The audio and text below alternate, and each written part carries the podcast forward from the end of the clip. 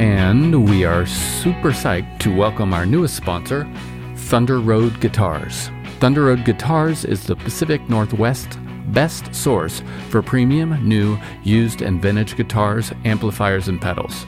Online or in their Seattle, that's West Seattle, or Portland stores. You'll find fantastic customer service and a terrific vibe. I know because I'm in there a lot. Grab a cup of coffee, swing on in, don't spill your coffee, and check it all out. And now if you use code TOURSTORIES10, you can get 10% off at thunderroadguitars.com. Yes, that's me playing guitar.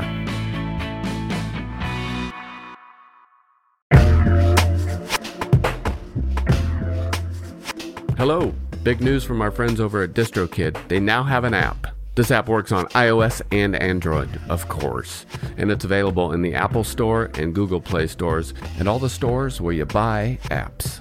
Go check it out. It's got a lot of cool features. You can upload new releases. You can get notified when you've earned royalties. Awesome. You can withdraw from the app via push notifications. A little dangerous for me, but rad. Anyways, go check it out. It's all at distrokid.com/app.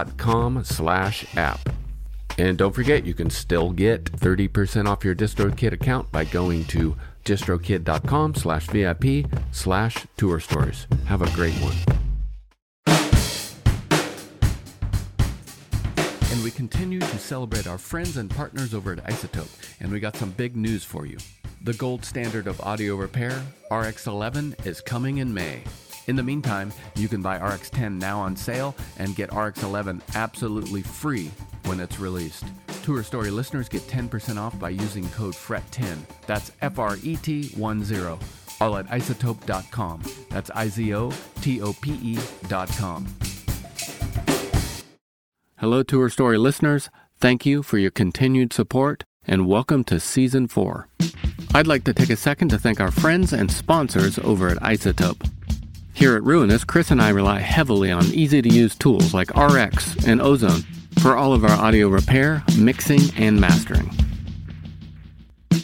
Now, Tour Story listeners can get 10% off iZotope plugins or try Music Production Suite Pro for free for 30 days using code FRET10. That's FRET10. To get your discount and check out all of their easy-to-use products, go to iZotope.com/ruinous. That's iZotope.com/ruinous. And use code FRET10. And thank you for listening. Hi, Johnny. Hello, Joe. How you doing, man? I'm very good. I'm good. It's really nice to be speaking to you. It's been too long. I know. We've been texting. We text every quarter, around the holidays, maybe. Yeah, that's right. I'm glad we're doing it. We can. People can be listening into our conversations about, God knows what. Good old days. God. How our backs are keeping up. Whether you found your bag, right. It's got to be interesting. Oh, yeah. We can always talk about shoes. Oh, always a pertinent point. I'm putting out a shoe with that company Yogi. You are, year. Yeah. That was one thing we texted about in the last 6 months. Yeah, I pull me in straight away. Get on shoes. Yeah, they're pretty cool. They're a cool company, and they're nicer, kind of casual sort of thing. And yeah, I mean, they look great. And as I say, they're a cool company. I'll hook you up. I like those shoes. I was checking them out recently again. Where are you? I'm in my house in Manchester. Well, just outside of Manchester in Cheshire, in England, on what's been an absolutely beautiful golden autumnal Manchester day. It's been pretty nice. So it's good. I'm doing this thing now. I'm doing promo, and it's nice to have the record finished. It's a funny one with the record because it's a double album. There's 16 tracks on it, and it's called Fever Dreams Parts 1 to 4. And the weird thing is the title came before the concept, if you like. I liked Fever Dreams, but Fever Dreams Parts 1 to 4 came at the same time. That was what I heard in my head when I got the title. And then I thought, well, what's this Parts 1 to 4 about? And then it gave me like an opportunity then to think in a different way, because I thought, well, yes, I'll just call the album Fever Dreams, but no, I had to have this parts 1 to 4. It's like, well, what's this about? So therefore, I'm releasing it in 4 parts. The 4th part completes the album. And it's funny how art works, because, you know, I kind of got it ass backwards, really. And it was good because then in the writing process, I actually had 4 whiteboards in the studio, and I'd have a bunch of songs, kind of some half finished, some just starting out. And then because I had to make sense of this 4-part thing, I would shuffle them around and go, okay, I better finish this one. And I better finish this one because they will go really well on part 1. And then, so, you know, you get the idea. I was shuffling things around to make sense of the format. So it was a good kind of artistic premise, really. A bit of lateral thinking, as I say. So it's coming out in sections anyway. So, I'm doing promotion, but the entire record isn't actually available yet. But there are 6 songs available right now. It's cool. Right. And when will we hear it all? Do you know? Good question. End of February, start of March. What are you up to? I do a little podcasting, recording piles and piles of drums. Yeah, you're always recording piles and piles of drums. Always. Yeah, if you need anything, just ask me. I'll send it right over. I take it now that your whole house isn't basically a drum set, which it was at one time. And let me explain for your listeners what that actually meant. Was that when you walked around the floor, or when you opened the fridge even, or when you closed a door, it was all being recorded with shit tons of dub echo on it. So right. Everything you did in the house just kind of sounded like this kind of the inside of King Tubby's brain. That was my experiment with living with delay. And I think that was it. I kept turning it on and off. I did it for a week straight to see if it would make me crazy. And not that Modest Mouse rehearsals didn't make me crazy, but I needed to add something else to that. You were hoping it would straighten you out. Yeah, that was when I would just had my... And I had the feedback level, so it wouldn't be feeding back, and I would just, you'd set like a coffee cup down, and it would go. No, exactly. Yeah, it was really ingenious for a whole week. That must have been nuts, man. Ultimately, it probably wasn't healthy, but it was fun. It's probably good for my timing. So when did you start working on this record? Was it over the last year and a half, 2 years? You know what, Joe? Weirdly enough, it was time to make a record anyway. So I was touring on the last record for a couple of years, and then get this: we did The Last Day, and then I went on holiday to Greece with my wife. I very rarely go on holiday. We went, and then the minute I hit the Sun Lounger, I literally started writing this record, like the first day of the holiday. But what happened was I started writing. Okay, so that would have been October of 2019, and I was on that holiday. I was getting my ideas together, and I was enjoying that, and a couple of things were coming to me and all of this stuff.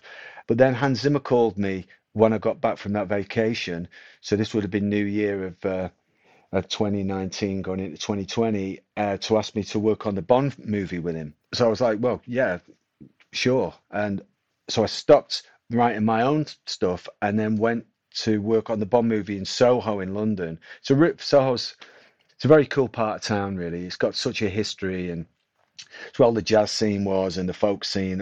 It's like the East Village, really, of London, and it's been like that way since, really, I guess, since the 40s, and kind of real artist kind of enclave, and it's still kind of funky. So I was down there working on the movie, and you know, as you'll know, it's very stop-start film stuff, and you're kind of on call and you're waiting around. So I'd be going for runs and walking around at night. And so I've started again then whilst that was going on to get ideas for my new album, this album. So the first EP from my record, the second song is called Receiver. And I'd forgotten that I'd come up with the main music for that, the riff particularly. It's built around this dramatic sort of guitar riff when I was working on the Bond movie, and but now I've said that if for anyone who cares to listen to that, that makes sense to me. Yeah, I didn't realize that until recently. So that kind of thing was going on, And yeah, so it was kind of useful, really. So anyway, to answer your question, I was started thinking about the record end of 2019. I worked on the movie, and then the movie was supposed, just when it was supposed to come out, the pandemic hit. So that would have been like April, May in 2020. So the movie just, obviously, that was a no-no. And I would have been doing my own record anyway. So when, you know, when people ask me about whether it drove me crazy in the pandemic, because, you know, all musicians want to go out and play. And I will say, particularly your brethren, drummers, mm-hmm. you know, it's a thing, yeah. It didn't really drive me crazy for that reason, because it was time for me to make a record anyway. And in fact, what happened because of the pandemic, I kind of went back to being a real studio rat, like I used to be maybe 20, 15 years ago. Well, right before Modest Mouse, where I was like, just, you know, all over all the technology. And with the solo stuff, right from the very first session of the first solo record, I realized everyone was so used to, around me, my band and my engineer, everyone was so used to saying things like, okay, start the session, what microphones are we going to put on the overhead mics? What microphone are we putting on the kick drum? Because mm-hmm. I'd done that for years. Yeah. And I was kind of like, I had this music stand and I was trying to hide the fact that I hadn't written all the lyrics for most of the songs, like a true front man. So I realized at that moment, it was talking 2011 now, I was like, shit, I can't really do a good job of being a singer and a front man as I want to be for this band, and pull the right microphones out the drawer and put them over the kit. I don't really know of many front men that I like that do that. So I had to kind of retreat from the studio rat bit. I mean, I still, and I've always, on all the records, spend 12, 14 hours in the studio, and I'm the producer or co-producer with my pal Doviak. But I had to learn to let go of some of the technology sort of aspects of it, and plugins and all of that, in order to do the really, really important stuff. Write some fucking lyrics, man. That thing. Because as you know, Joe... You're standing outside waiting for your singer to write his fucking lyrics. Exactly. So you're killing all the smokers because they're smoking more and more waiting for you to write your lyrics. So... Yeah. So as a band guy, we know that we're all hot to trot, and that when the words are done and the melodies are done, then you can really get to work and do what we all do. So on this record, because of the pandemic, and because my studio, it's on the top floor of an old factory. I mean, this factory was built in 1880 something, part of the Northern Industrial Revolution, and it's in the same condition it was from the day it was built, you know. So incredible old thing, and I'm on the top floor of that. And so when lockdown happened, I just snuck in there. I, you know, ignored the lockdown because I was in this building on my own entirely every day during the daytime, the entire factory on my own. So I was going in there and I was able to go back to being a studio rat. I was messing with the equipment, getting into all the technology and all of that, plus doing the words and everything. And then when the danger or whatever subsided somewhat, me and Doviak, who is my co-producer, he started coming in and we developed it like that. So that was the way the pandemic went for me, really. I went into it on a personal level, thinking if none of my loved ones, friends, family, you know, become very sick or worse, God forbid, if I don't experience any of that when all of this is over, I'll feel really lucky, but very, very lucky. And you know, touch wood, that's happened. I mean, we've all heard these kind of stories, 2 or 3 steps removed, and some people have had terrible times. So I'm in that place where I feel very grateful that, you know, my friends and family no one's been too affected too badly, and there's been no fatalities. But other than that, I was going to make a record anyway, so I ended up with this double album, and it's all done. The timing was kind of interesting, but I have been really itching to play. Yeah. People I've been talking to have pretty strong opinions on strong experiences on how the pandemic made them feel.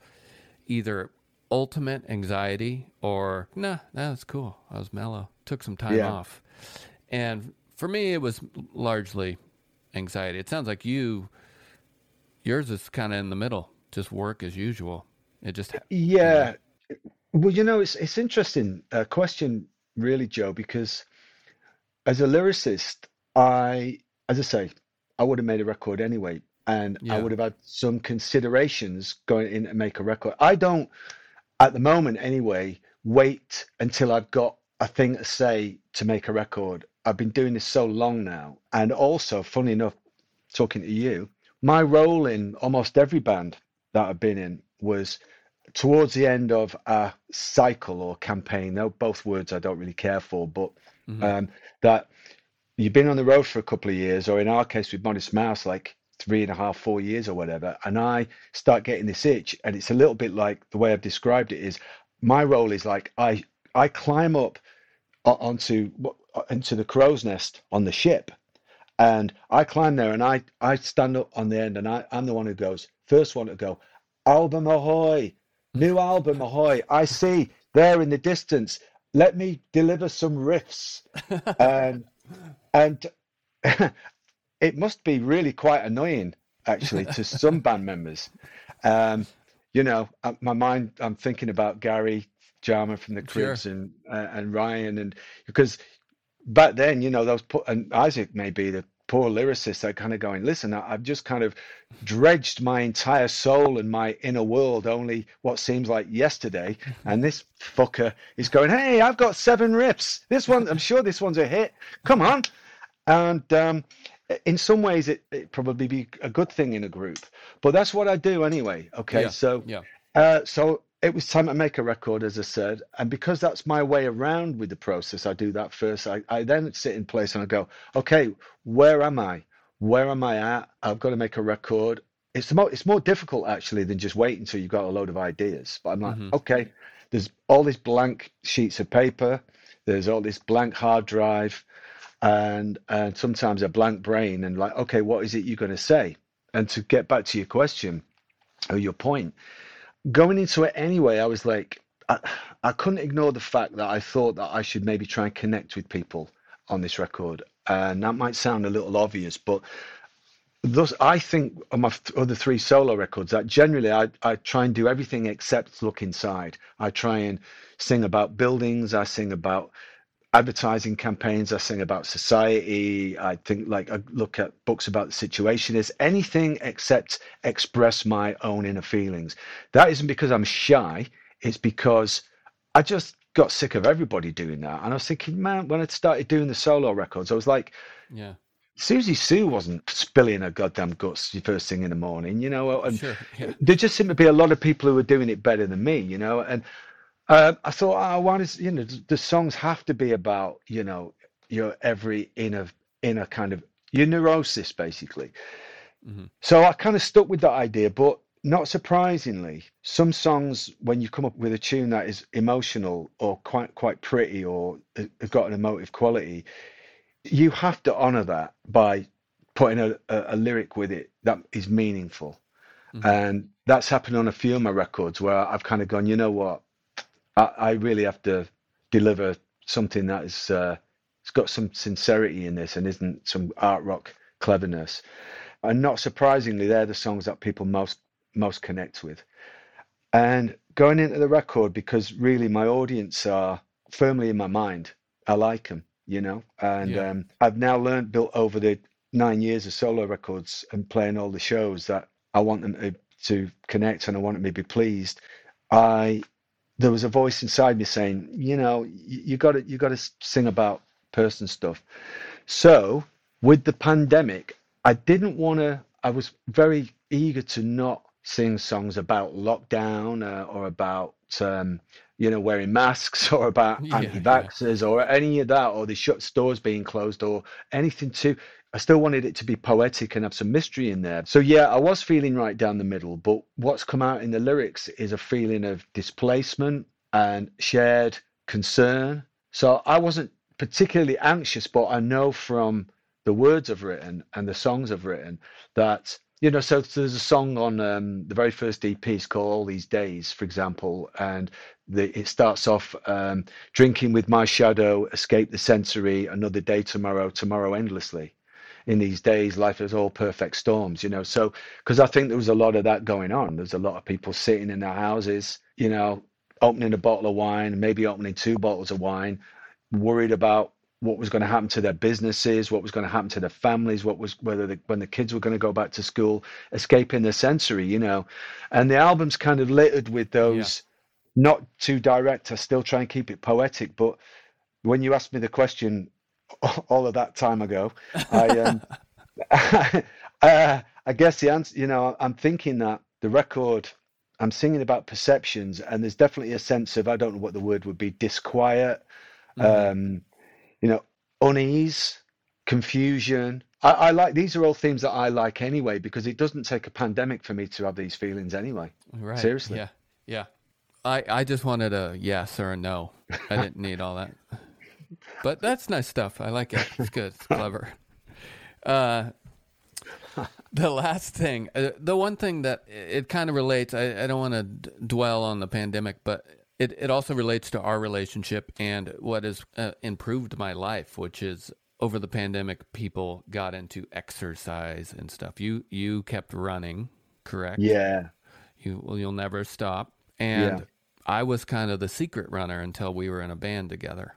You know, I never felt shameful for being the exercise guy or anything, but it was nice to have a comrade on that.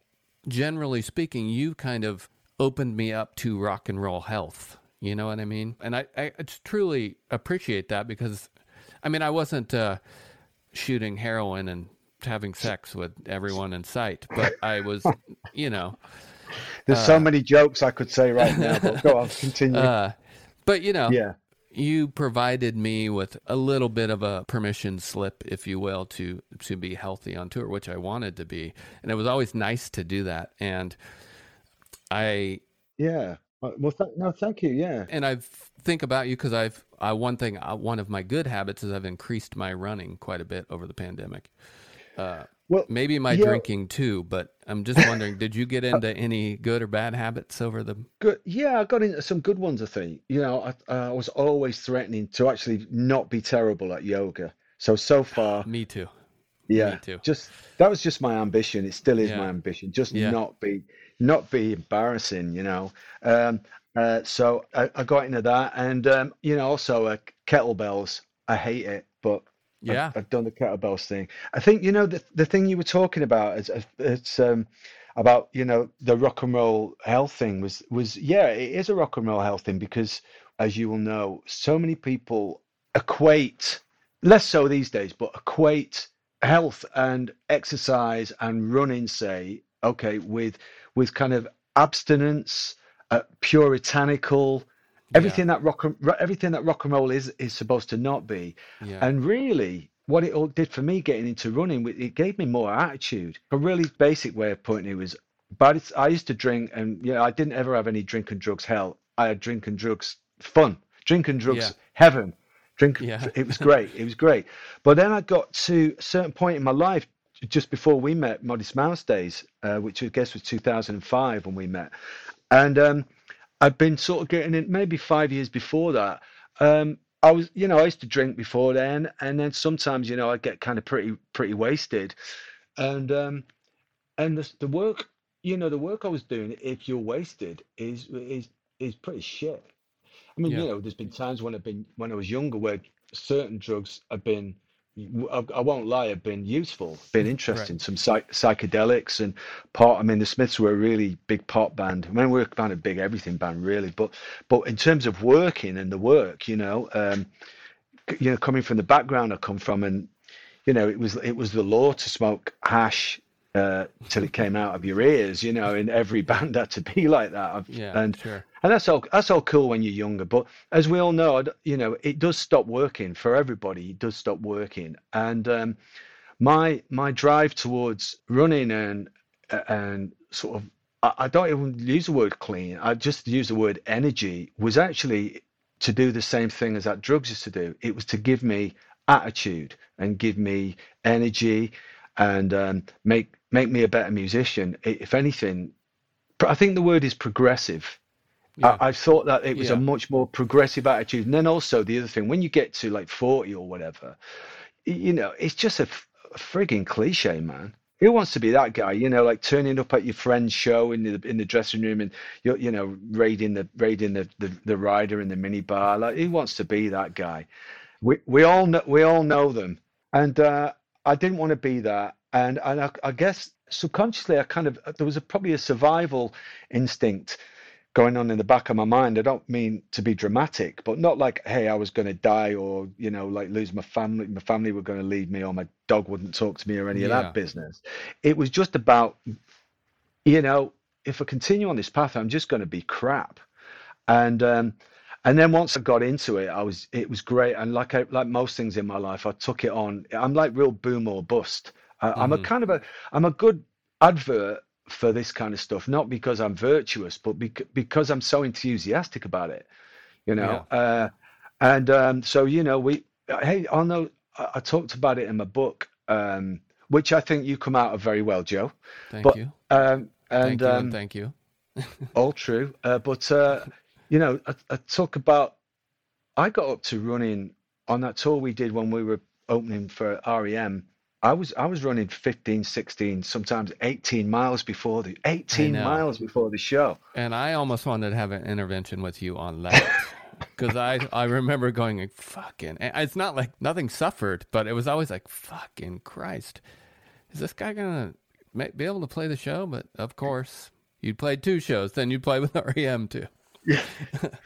I would walk out on stage vibrating. I remember sometimes I would go out. Now, remember as well, this, to a certain degree, I felt like it's not I don't know whether interloper is right, but I walked out in front of Modest Mouse's audience for sometimes feeling like, hey, I'm the stranger. Yeah, I didn't walk out there like I'm the big shot. I was like, I'm the new guy. You may have heard of me, but the band were already established, and God, I could talk about this all day. I loved it, but it was really, really good for me. I'd walk out there and, yeah, it's kind of good for your attitude to think, I can outrun everybody in the audience twice. That's right. It gives you a little bit, it gives you a kind of cocky thing. And I also I had, endorphins were flying off me. So it was great. It was, you know, and I mean, if I kept up that level now, I mean, I'd like to, but I just don't have 3 hours to take out of the day, because all those distances, you know, of course, yeah, they take forever. It's crazy. It's interesting talking to you about it because you were there. So I do this thing where I used to just feed my sort of obsession, because I'm not by nature a jump out of bed and run 15 kilometers kind of guy, you know. So we would be on a plane from Atlanta, and as always in your fine land, every flight is at least 5 hours. Everything is 5 hours, right? So you sit on that plane for 5 hours, and by the time we would get back to Portland, it would be dark, and we've been in the airport, we've been traveling for 7 hours, and you're feeling kind of a bit gross, and you want to just have a pizza from Hot Lips and sit on the sofa and watch South Park back then, or whatever. That's kind of what life was about. But I knew enough about myself that I wanted to do that, but I would buy a running magazine in the airport, or I would have a podcast on my iPod and a running podcast, and I would read these inspirational interviews, or I'd read about, you know, I would read about the new Garmin watches, or I'd be reading about these running jackets and going, that's a cool coat. Yeah. And doing, so by the time I got off the plane, you or the guys would be going, what? I'd be like, right, I'm off for a run. And you guys would be like, really? We're going to go and, you know, have a nightcap. And I'd be like, no, I'm going to go for a run. And I would go and run 12 miles, because during that ride, I'd fed this obsession. And I was just, that was my MO all the time, doing everything I could to, you know, being like the Forrest Gump with a Fender Jaguar, you know. Solo stuff, it's harder, you know, you've got media to do, and, you know, limousines to sit in, and, people to fire, that's, you know, right. Tweeting to be done. So you said you're itching to play some shows. I'm itching to see some of these shows. I'm sure the States will be after the UK and Europe. But have you done any version of shows in the last? I have. We did 4 about a month ago, and oh man, it was fun. The actual show was great. Were they in Manchester? One was in Manchester. It was a very big show with this band, the Cortinas. That was like 50,000 people in a cricket ground. And it was fun. That was great. And then we did Leeds, London, and Blackburn. And then that was kind of it. And then we did this. We did a live stream from my studio space, which was interesting, you know, because when the pandemic happened, there was a few offers from different companies to do these live stream things. And it didn't even get out of the gate for me, because I was like, I don't see myself, me and my band, playing the kind of music I do on a stage in an empty venue with like lights, kind of pretending it's a real show. It'd be different if it was just like the way Nick Cave did it in this amazing atmospheric venue on his own at piano, doing what Nick does. So you're making a virtue of the solitude in a way. Or if I was just doing it myself with an acoustic. But I thought, well, okay, if we're going to do it, we'll do what we actually do at the moment, which is we are in this white, it's like a loft space, the studio, in a way, you know, it's like a kind of classic, and we'll make a virtue of the fact that it's daytime. I want it to be really bright, and we'll play during the day, as I say, and it will be, let's film a rehearsal. We'll play it in sequence, and we'll play it without stopping and talking and all the stuff that happens at rehearsals. And we'll do it like a performance. And it was interesting. It was, you felt you're really under scrutiny, you know, because of what it is. There's no hiding behind flashing lights or any of that, and you have to be good. But the band are great, and I'm very lucky like that. So yeah, I did that, and then so I guess live wise, it'll be when the album comes out proper, when the last part of this quartet thing comes out, parts 1 to 4, which will be, as I said, start of March. And then we're going to do some kind of quirky, unusual venues, just a handful, because then I'll go on tour with Blondie around the UK, which will be fun, around arenas with Blondie. Wow, that'll be great. Yeah. That's been cool, because you know, I had a bit of a thing going with Blondie over the last few years, because I wrote a song for them on their last record, kind of purposely wrote it for Blondie, which was a really cool kind of process. And they asked me to do it again. So they're doing their new record now, and I hope this new song I've written for them makes it on the record. Yeah. Yeah, they're always going to stay cool. And that drummer, Mr. Burke. Woo! Well, all drummers love Clem, quite rightly. I realised being in a band with you, I've forgotten that all drummers love Stuart Copeland. Oh, yeah, we do. That's true. It's because he plays a lot. No. Because he's got a lot to say. He has a lot to say, and with his mouth and his drum. Well, hey, I want to play Spirit, Power, and Soul for the people. What do you think about that? Yeah, please do. Lay it on me. Let's hear it.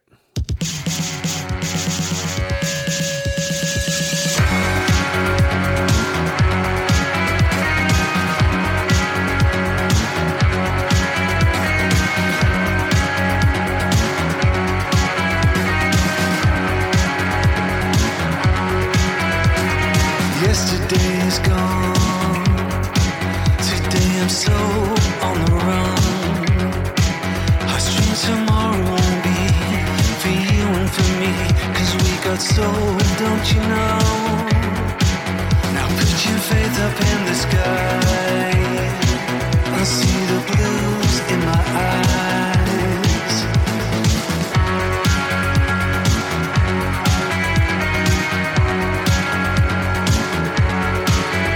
Now it's starting to dawn.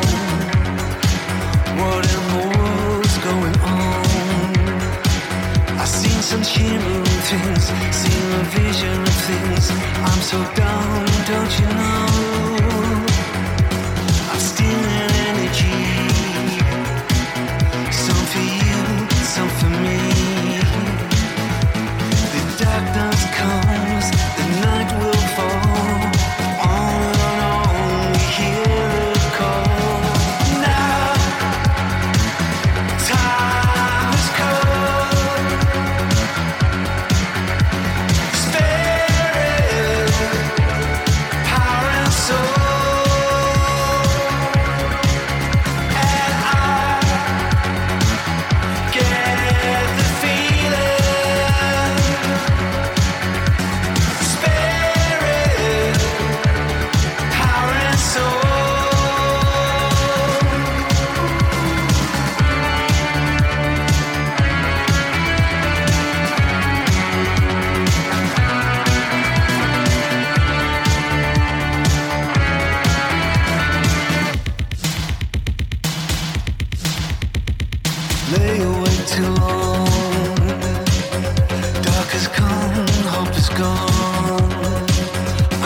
and glimmering things. It's just a vision I'm in when we all turn to gold.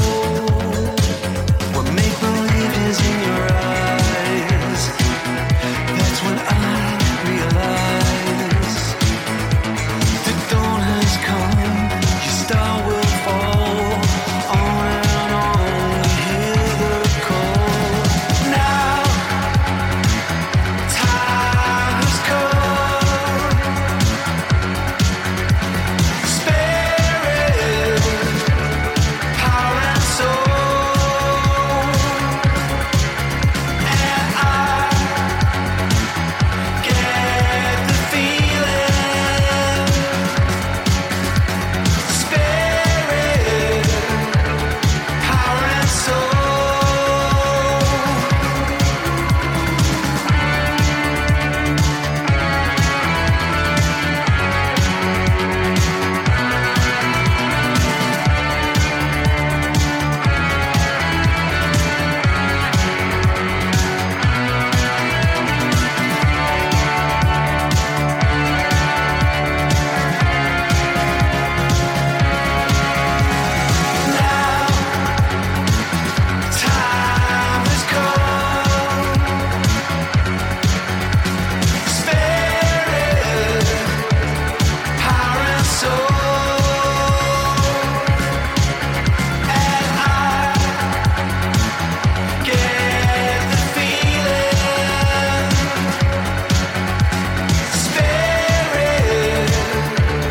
power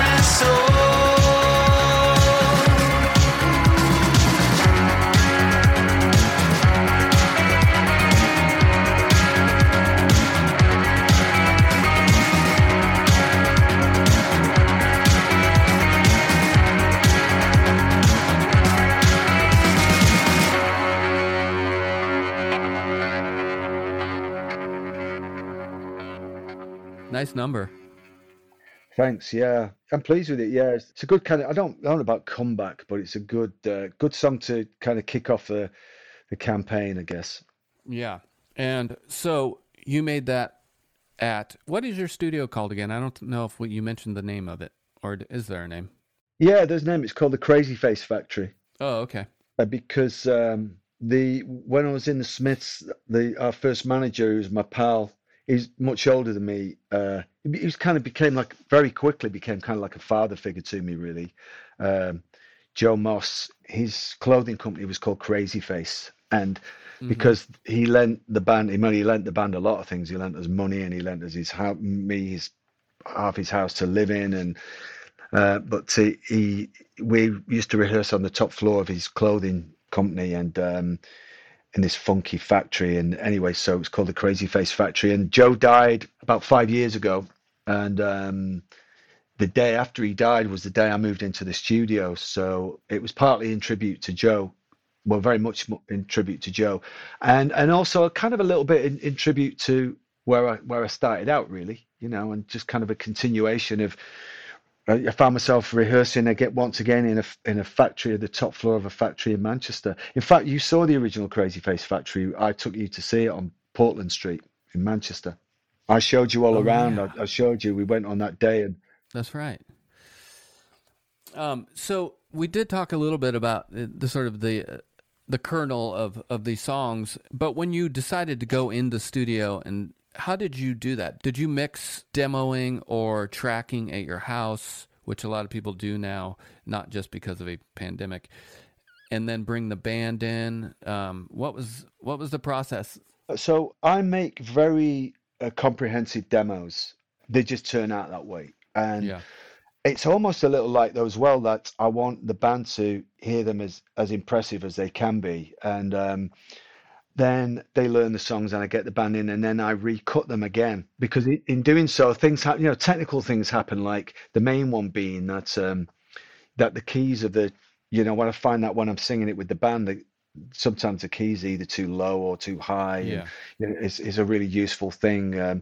So I recut it. There's a thing, you can change the keys and elastic time and all of that. Sure. I couldn't put a record out with all of that stuff going on, that kind of not for rock music or anyway. So I pretty much redo all my demos with the guys in the band. I play all the guitars and nearly mostly all the keyboards, but it's the same guys, Ewan Grono on bass and Jack Mitchell on drums, and Doviak plays second guitar when we go out live, because obviously I can't cover everything and sing. But Doviak in the studio is the co-producer, and he's a total Pro Tools Jedi. Mm. He's amazing on Pro Tools, because he's very, very smart and a very clever musician. So he approaches it like a very clever musician. Some right. people approach it like a technician or a computer guy. He does it half and half. Yeah. Did you? I just noticed there's a couple sequencers, arpeggio, especially on that song. I just wonder if the demo came from that sequence on that song in particular. Yeah. Well, I kind of, I kind of conceptualized, if you like, that song, Spirit, Power, and Soul, before I wrote it. Mm-hmm. I wanted to write a sequency song, and where the track stops and it does this kind of, it does that stuttery drum break. Yeah. A couple of people in reviews and stuff have even though if they praised it, they've gone New Order, sounds like New Order, and I get that, but it's actually inspired that bit by Cabaret Voltaire, Sensoria. Oh, right. Yeah. And so I wanted to do I love industrial music. I love original electro music. And, what was going on in the UK, particularly in 1980, 81, 82, 83, with bands like Cabaret Voltaire and Clock DVA and the Human League particularly. And, it's not the first time I've done that. I did it with electronic, and obviously I played on a lot of Pet Shop Boys records. So that kind of thing happens. But... so I do know how to program that stuff, and it's to get it right. It's quite painstaking, it had to be authentic. It had to sound like 1981, really, which is essentially people trying to sound like Kraftwerk. Yeah, right. That's a hook in itself, that whole sequence. That's right. The bass playing on that song and the bass that's in that sequence is really, I love it. Well, thanks, Joe. I mean, it's all, but it's all in the sequence. There's no bass guitar in it. There isn't. Okay. But we did that deliberately there is a way of doing that by, you have to basically do three lots of sequences and make it all fit. You have to program the bottom end of it as a thing in itself. It's like a three cogs going together, which I enjoyed. But the secret, the trick, the authentic Kraftwerky thing is to just program all of that stuff 5 or 6 BPM slower, then speed it up.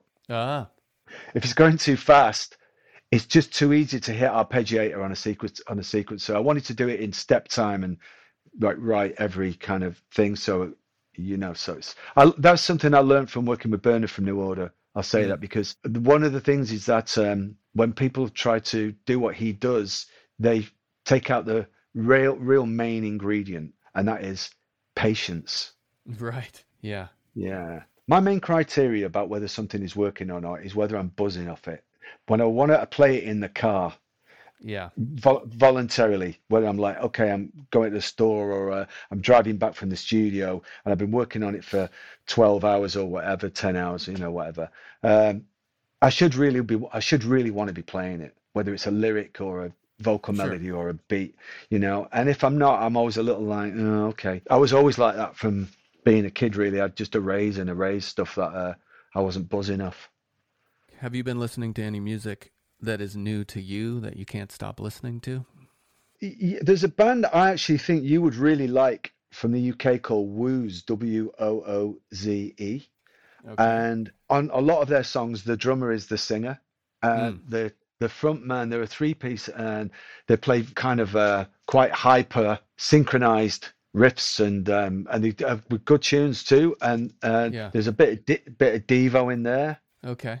Kind of like sped up Franz Ferdinand, if you like. This sort of it's pretty synchronized. I think you really dig it. Yeah. I'll check it out. Wooze, and then also Fontaine's DC from Dublin. The wellspring, if you like, of what they're about, the impulse came from them wanting to write a volume about poetry. It wasn't like they got together and plugged in a bunch of instruments. Oh, really? I didn't know this. Yeah, they came together to write a critique of poetry, and so the words are really good, and they have some cool riffs and stuff, so they're doing really well, and that makes me feel good that something like that is appreciated. Yeah. Well, I'm going to let you go here in a second. But first, what are you looking forward to in the next year? What are you most looking forward to? I'm quite looking forward to trekking around America because I really genuinely do miss it. I haven't gone to the States since I was a kid, since 1983, you know. That was when the Smiths first went there. And this has been probably the longest period of time. It's been a couple of years since I've been there, which is weird for me. Yeah. Got so many friends there. And yeah, hey, you know, don't take this the wrong way, but I know it's not perfect, your country, in the same way as ours, in pretty much exactly the same way as ours. Yeah. In fact, yours has improved somewhat recently in the ways that ours hasn't. You know, we still have a real dick running the place. So yeah. I don't know whether I've already mentioned it, but going on the road with the Killers for 7 weeks, doing a stadium tour. Right. So we're playing places I haven't played for years, like Cincinnati and stuff like that. And I'm hoping that they're going to let me ride on their plane. You better ride on their plane. Too right, man. Too right, yeah. Or else I'm going to play a set of all their songs before they come on. That's right. And of course, the record coming out, because it's been, you know what I'm like, it's been my life. And therefore, you know, everyone around me has had to put up with that for 18 months, the family, and so getting the thing out. And so the family's looking forward to you maybe leaving. Yeah.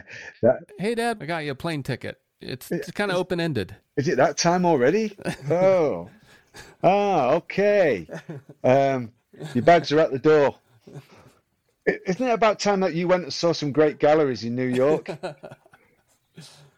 Well, maybe I can, hopefully I'll run into you somewhere in the States and we can go buy some clothes and look at art, or buy some art and look at clothes. Always the way. All right. Well, hey, it's been good to talk to you. Good to catch up again, man. Yeah. Yeah. I'll see you when you come out. Come over. Okay. I'll make you some coffee. You can pet my dog. All sounds good, man. Yeah. All right. Hello to the family, etc. Really nice to see you, Joe. Adios. See you soon. Travel safe. All right, Joe. Thanks. Hey there. Don't leave. After this song, Johnny's going to tell us about his first week in Modest Mouse. It's really fun. Thanks for listening. Forever.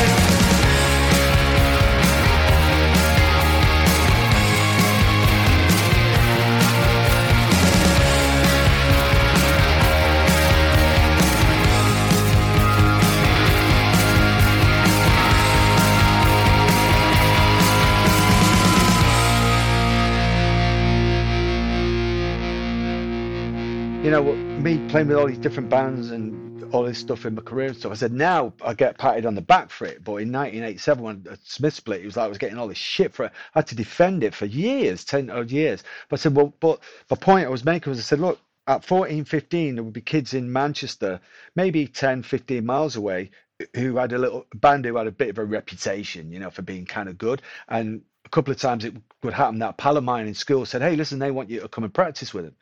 Yeah. Or so-and-so's got it.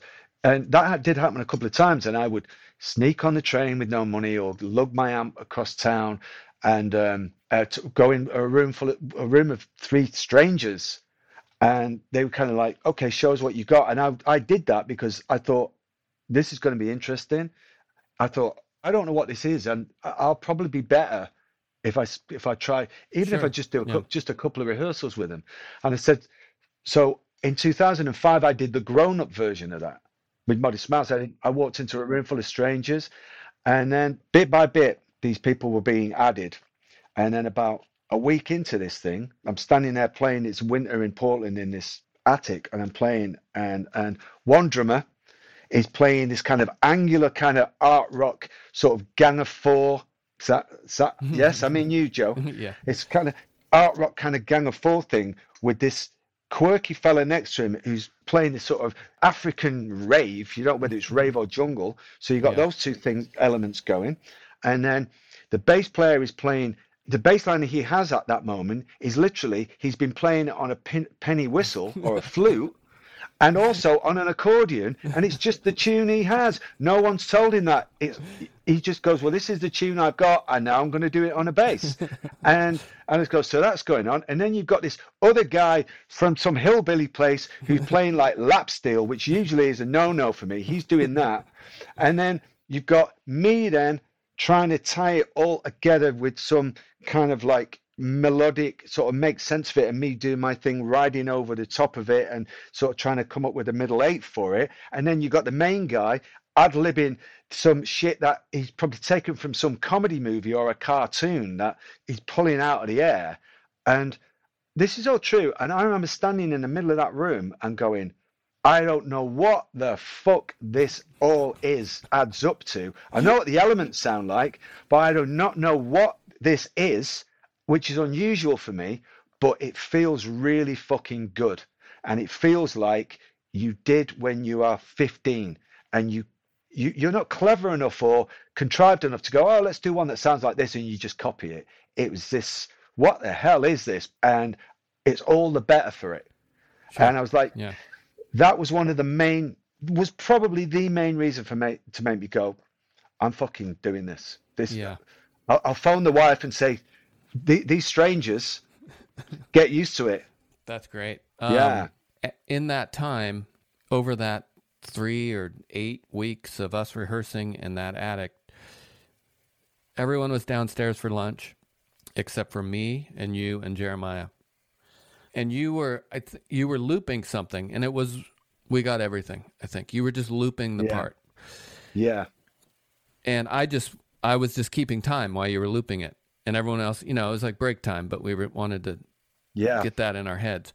So we were playing it. Jeremiah was sitting in that windowsill, smoking a cigarette, but also holding a tambourine and just and probably looking at his phone. So that was the three of us, right? And again, I'm just keeping time, and I'm just kind of meditating on your riff.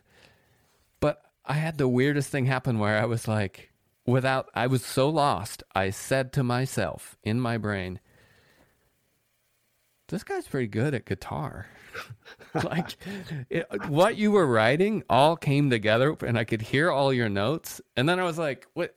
I snapped out of it, you know, like, great. I just like, and then I'd look, and then I was just watching you, and I was like, it was the moment I understood. It was like, wow. It was, right. it was a real dumb way to come around to being like, man, I like playing with this guy. But it was like the stupidest way to do it. My brain was just Neanderthal, you know, because being in that loop thing and not really thinking about anything else but your guitar riff. And I just, I could have easily mouthed those words, and that would have even sounded stupid. No, there were so many moments like that. It was so inspired. When we were packing up to go to Mississippi. We had 18 songs on the board, which was unheard of for, well, most bands is unheard of. And we were in really good shape. It was very exciting. We were packing away the gear. The first thing I remember thinking about that was, I was like, do American bands not have roadies? And I found out that the answer is no, they don't. Only when they go on tour. You guys in your quirky punk rock ways. It's like, it's not selling out. Have you seen how much equipment this band have? But where it really gets cool on that one is that the front man, the singer, I don't think any singer in any band, particularly who've had a number one record, gets in the U-Haul himself and drives what? It's got to have been 1,000 miles. Yeah, of course. Amazing. Yeah. Amazing. But so people were packing the gear away.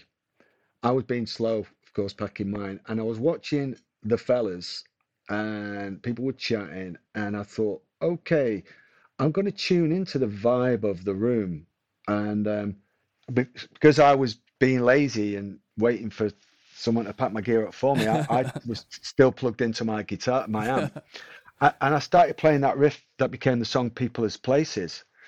And we were done with the writing thing, but Isaac liked it so much. He was like, play that, record that, play that. And literally we were done, and we had more songs than we needed.